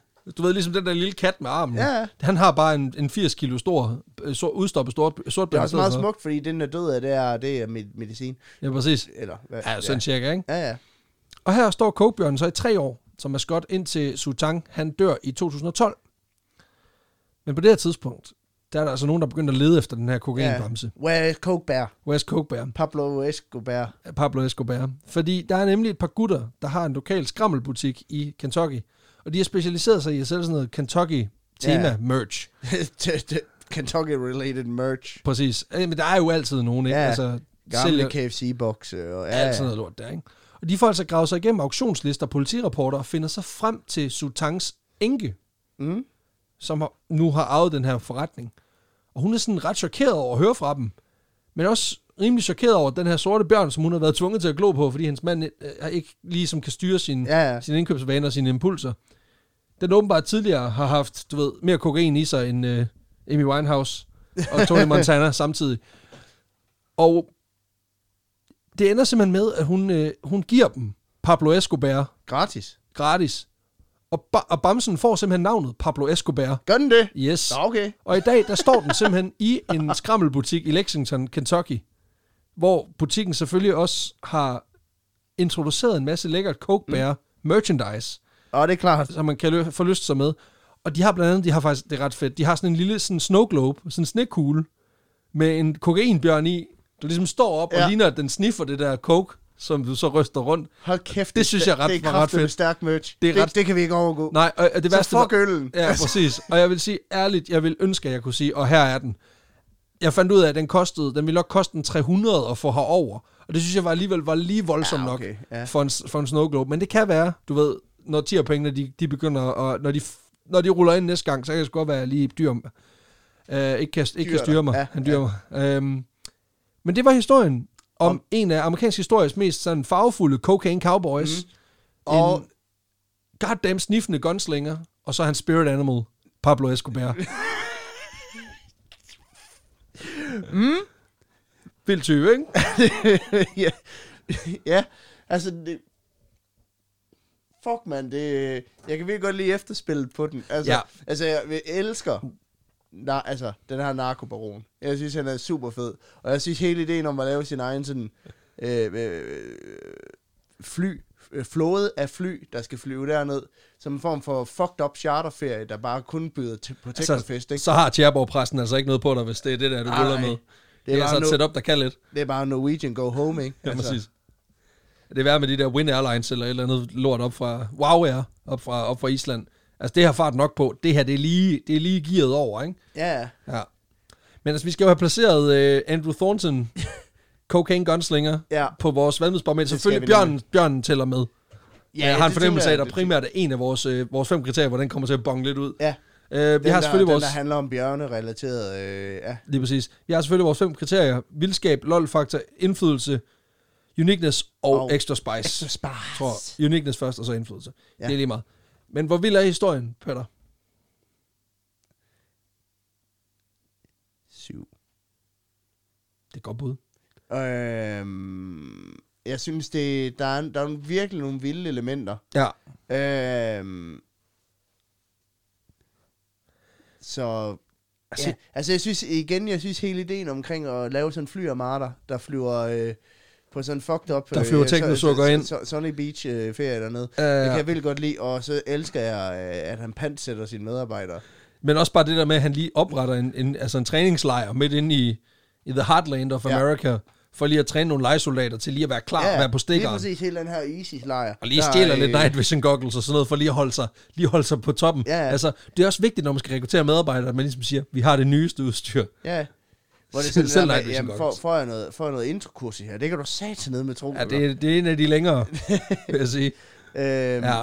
Men det, øhm, det synes jeg er fedt. Ja, jeg er på en 8, så fordi, ja. også på grund af, sådan, det, det er alle delelementerne, ikke? Mm. Så er hans far, han, Runke. han runker heste for a living, ja, Ja, så det, det hjælper også på det. Nå, men øhm, LOL-faktor. LOL-faktor, Altså, jeg synes, at bjørnedelen, der er god LOL-faktor. der er super meget god lol på. Det Øh, andet er meget tungt, kan man sige. Det andet er mere sådan, øh, ja, kriminal, øh, tungt. Øh, Ja. Så ja, jeg vil godt give den, på grund af bjørnen, der vil jeg godt give den syv igen. Ja, jeg giver den en 6'er, fordi altså, den er ikke sådan, den er ikke lige så haha-sjov så meget af det andet, vi, vi, vi kan kaste os over. Øh, og, og der er ikke så mange ironiske twists og sådan noget. Det, kan, jeg- det ved jeg, det kan, det kan du godt lide. Jeg, må elsker, indrømme, jeg elsker ironi. Ja, og jeg må jo indrømme, jeg er jo også blevet, lidt, jeg er blevet mere en sokker for det, end jeg var i forvejen, og jeg var egentlig ret stor fan Ja. til at starte med. Jamen, jeg elsker jo, når... Øh, på den anden side, så det er fandme sjovt, at han splatter ud som sådan en flue, synes jeg. Det er, jo, det er jo forfærdeligt og tragisk, og det bliver vi også nødt til lige sådan at, at, at, at sige højt, at, at det er jo forfærdeligt, når folk de dør, og især når folk, hvis folk de bliver skrællet levende og sådan noget, det er noget rigtig lort. Og forfærdeligt, men jamen, det er det jo, prøv at høre. Så det skal jeg stoppe med nu. Det skal, ja, ja, ja, 100 p. Men, men også bare det der med, at, at altså det, det er forfærdeligt, men det, er også bare, det siger også bare noget om de hårde realiteter, og hvor, og hvor lukrativt det her marked har mm. været. Ikke? Det der med, altså det siger også sindssygt meget om manden, altså om, om Frank uh, Buckley her, det her med, han pansætter angiveligt en af sine egne kollegaer, Ja, ja. fordi det der fucking narko, det har så meget værdi for ham. Ikke? Mm. Altså, det er virkelig skørt. Altså, det siger noget virkelig meget om, hvor, hvor, hvor man kan de der sige, tider at, har været. men man kan også sige, at sådan narkokarteller er fandme ikke nogen, der vil gå, altså, du pisse af. Så det handler også bare om, hvis du Ej, har de- lovet, du kommer med penge, så kommer du med penge, ellers så pansætter du nogle medarbejdere, sådan det er bare. Ja, ja, præcis. Altså, Altså, de, har, de har kørt nogle, det er nogle hårde forhandlere. Ja, ja, det må man Præcis. sige. Men uh, lol, faktisk, jeg vil gerne holde mig til syveren. Ja, og jeg holder mig, jeg giver en 6'er. Så skal vi have noget, øh, noget uniqueness. Øhm, han er jo langt fra den eneste narkobaron. Ja. Øhm, som, og, og man kan sige, Jeg tror meget, det er en tidsting, det her. Altså sådan tror jeg. 60'erne og 70'erne, især 70'erne og start 80'erne, har jo været meget påvirket af de her... Altså indtil Reagan, han ligesom kørte den der war on drugs, mm. der har det været lidt et slaraffenland, og jeg tror, det har været måden og at jeg gøre tror, det på. rigtig, rigtig mange har også fået af mulige weird måder at smule det her på. Jo, og det er jo kun blevet værre med tiden, ikke? Ja, Hvor folk de bygger ubåde og alt muligt lort, ikke? Ja, ja. Så- Så. på den måde er det jo ikke unik, så jeg vil godt give den 5 og for Pablo Escobar, fordi jeg tror, han er den eneste bjørn, der har... der har taget så meget kokain. Ja. Ja. Jeg tror, jeg, jeg er nødt til at give den en syver, og det, det er jeg, fem for den ene del, og så lige to ekstra for, øh, for, for halv bjørn, halv coke. Så, øh, så det, bliver, det Ja. bliver fem for dig og syv for mig. Så skal vi have noget indflydelse. Det er jo altid svært. Og med sådan nogle historier her, der tror jeg, altså, vi er nede på en toer. Ja. For mig i hvert fald. Altså, den, den, den er jo, det er jo ikke der, den stikker Nej, af. Det gør den. Det, øh, nej, det vil jeg også godt give den. Det kan Ja. jeg godt tilslutte mig. Ja. Og den, øh, den øh, toren, det er for... Øh, det er simpelthen fordi, at øh, det, han havde trods alt indflydelse på en mands indkørsel. Og der var noget værre rengøringsarbejde. Ja, det Så. er rigtigt. Det er rigtigt. Og der skulle måske også lige... Så han havde da den indflydelse, han gav en rigtig dårlig dag til en ganske uskyldig mand. Jo, og så, altså man kan sige, det har formentlig også, altså hvis de, hvis de indsmugler i en, i en mængde, der hedder 800 kilo af gangen, og nok også haft en vis indflydelse på narkomarkedet i, Må, i måske, formentlig. Men man Øhm, kan så også sige, at med hans død, så er der bare stået nogle andre klar til at tage over, ikke? Så, Jo, jo, øh, præcis. Så, så den, den der kører også en, det kører en ren toer. Så det, Ja, er, det, det, det er fire. Det kan ja, også godt tilslutte mig, ja. perfekt. Og så har vi Extra Spice. Altså, det er en, Det er en... Øh, øh, især på slutningen her, der får den lige lidt, ikke? Ja, det er en, det er en nier på Ja. Extra Spice. Jeg giver den, jeg giver den en 8, fordi ja, altså, det, det gik op for mig også, øh, da jeg researchede det der med, at det er meget sådan en, en skildring af, af en tidsånd. Mm. Altså det her med narko og vi køber bare fly. Og, altså på den Ja. måde er det jo også, det er også the American dream. Ikke? Altså det her med, jamen, vi, ja, fly, ja. vi køber dem bare. Altså lige meget, vi, vi, de, de køber jo bare brugte fly, som ikke er registreret nogen steder. Det er lige meget. Ja. Det, det har de jo Det gør vi bare. endless supplies. This is ikke? America. Præcis, og det, det, det synes jeg er, er ja. Ret fedt. Jamen, det er netop også det Ret element, hurtigt, jeg virkelig ikke? godt kan lide, og så får han lidt ekstra for, for, for Bjørn, For og lidt ekstra for, for at pansætte sin marker. Ja, præcis. Ja, det, er- okay, det er også en 9 for mig. Det bliver jeg sgu nødt til, for det, det, ja, det, det, det, er, for, det er for hurtigt. Jamen, øh, 30, 34, 37, 47, 57.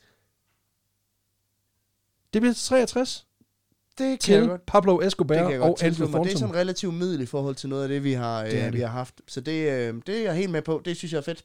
Fantastisk. Jamen, øh, det var jo sådan set dagens historie. Ja, der er bare lige øh, sådan en lille ting, vi lige skal bringe op Ja. til sidst. Eller skal og skal. Men øh, Vi gør det alligevel. vi laver et show her i, øh, i Aarhus, vores øh, hjemby, Yes. i, øh, i maj. Og øh, jeg mener, det er den 13. Det er den 13. maj. Og der er stadigvæk lidt billetter at hente til det, så hvis man har lyst til at komme ind og se os live. Nu er det jo sådan, at landet det begynder langsomt at åbne op, så vi, Vi satser kraftigt. vi er rimelig sikre på, at det bliver til noget. Ja. Øh, nu der bliver åbnet for, øh, for de her større forsamlinger øh, fra den øh, 6. maj, så der er jo lige en uge at, øh, at løbe på der. Så vi, vi håber og håber, og vi tror og beder til, og regner meget stærkt med, at det bliver til noget. Og vi, øh, vi ved, at øh, rigtig mange af jer også har gået længe og med en udlængsel for at komme ud og se noget, opleve noget. Og øh, jeg håber da, at I vil dele den oplevelse med os, når nu der stadigvæk er nogle, øh, nogle billetter tilbage. Ja, det ville være så fedt at kunne fylde ud igen, og jeg ved godt, det er måske også lidt naivt at tro, at vi kan det, men, men, men for pokker, man, hvis I har lyst til lige at komme ud og, og få, mm. få, få luftet hinanden lidt, og, og, få, og have en hyggelig aften. Altså, jeg kan love jer for, at vi har fandme gjort, lagt os i scenen for at lave noget, der, mm. der er sindssygt. Og vi har, øh, vi har virkelig, virkelig på meget af det, vi, øh, altså, vi har fået rigtig, rigtig god respons også på, da vi lavede det i Musikhuset sidst her i Aarhus, så øh, det, kunne være sindssygt. det kunne være mega sindssygt. Men øh, det er selvfølgelig helt op til jer, men øh, billetter kan også fås på, på vores hjemmeside. Præcis. Vanvittigt Ernst, hvor man altså også kan købe øllen og merch og alt det andet. Og øh, så er der heller ikke mere reklame i det Nej. her afsnit. Vi skipper det sædvanlige, tænker jeg. Præcis. Følg os på Facebook og Instagram, Yes, hvis øh, I vil høre mere omkring de her ting og hvad vi går og foretager os. selvfølgelig. Så kære venner, tusind tak for, at I lyttede med til endnu et afsnit af Vanvittig Verdenshistorie. Vi er tilbage næste uge med noget, vi garanterer, det bliver vildt. Det Ja. bliver saucy, det bliver spændstigt og lækkert. Men vi ved ikke, hvad det er endnu. Nej, nej, men det bliver pis godt. Så øh, Så morgen og øh, have det, som I ser ud. hygge jer.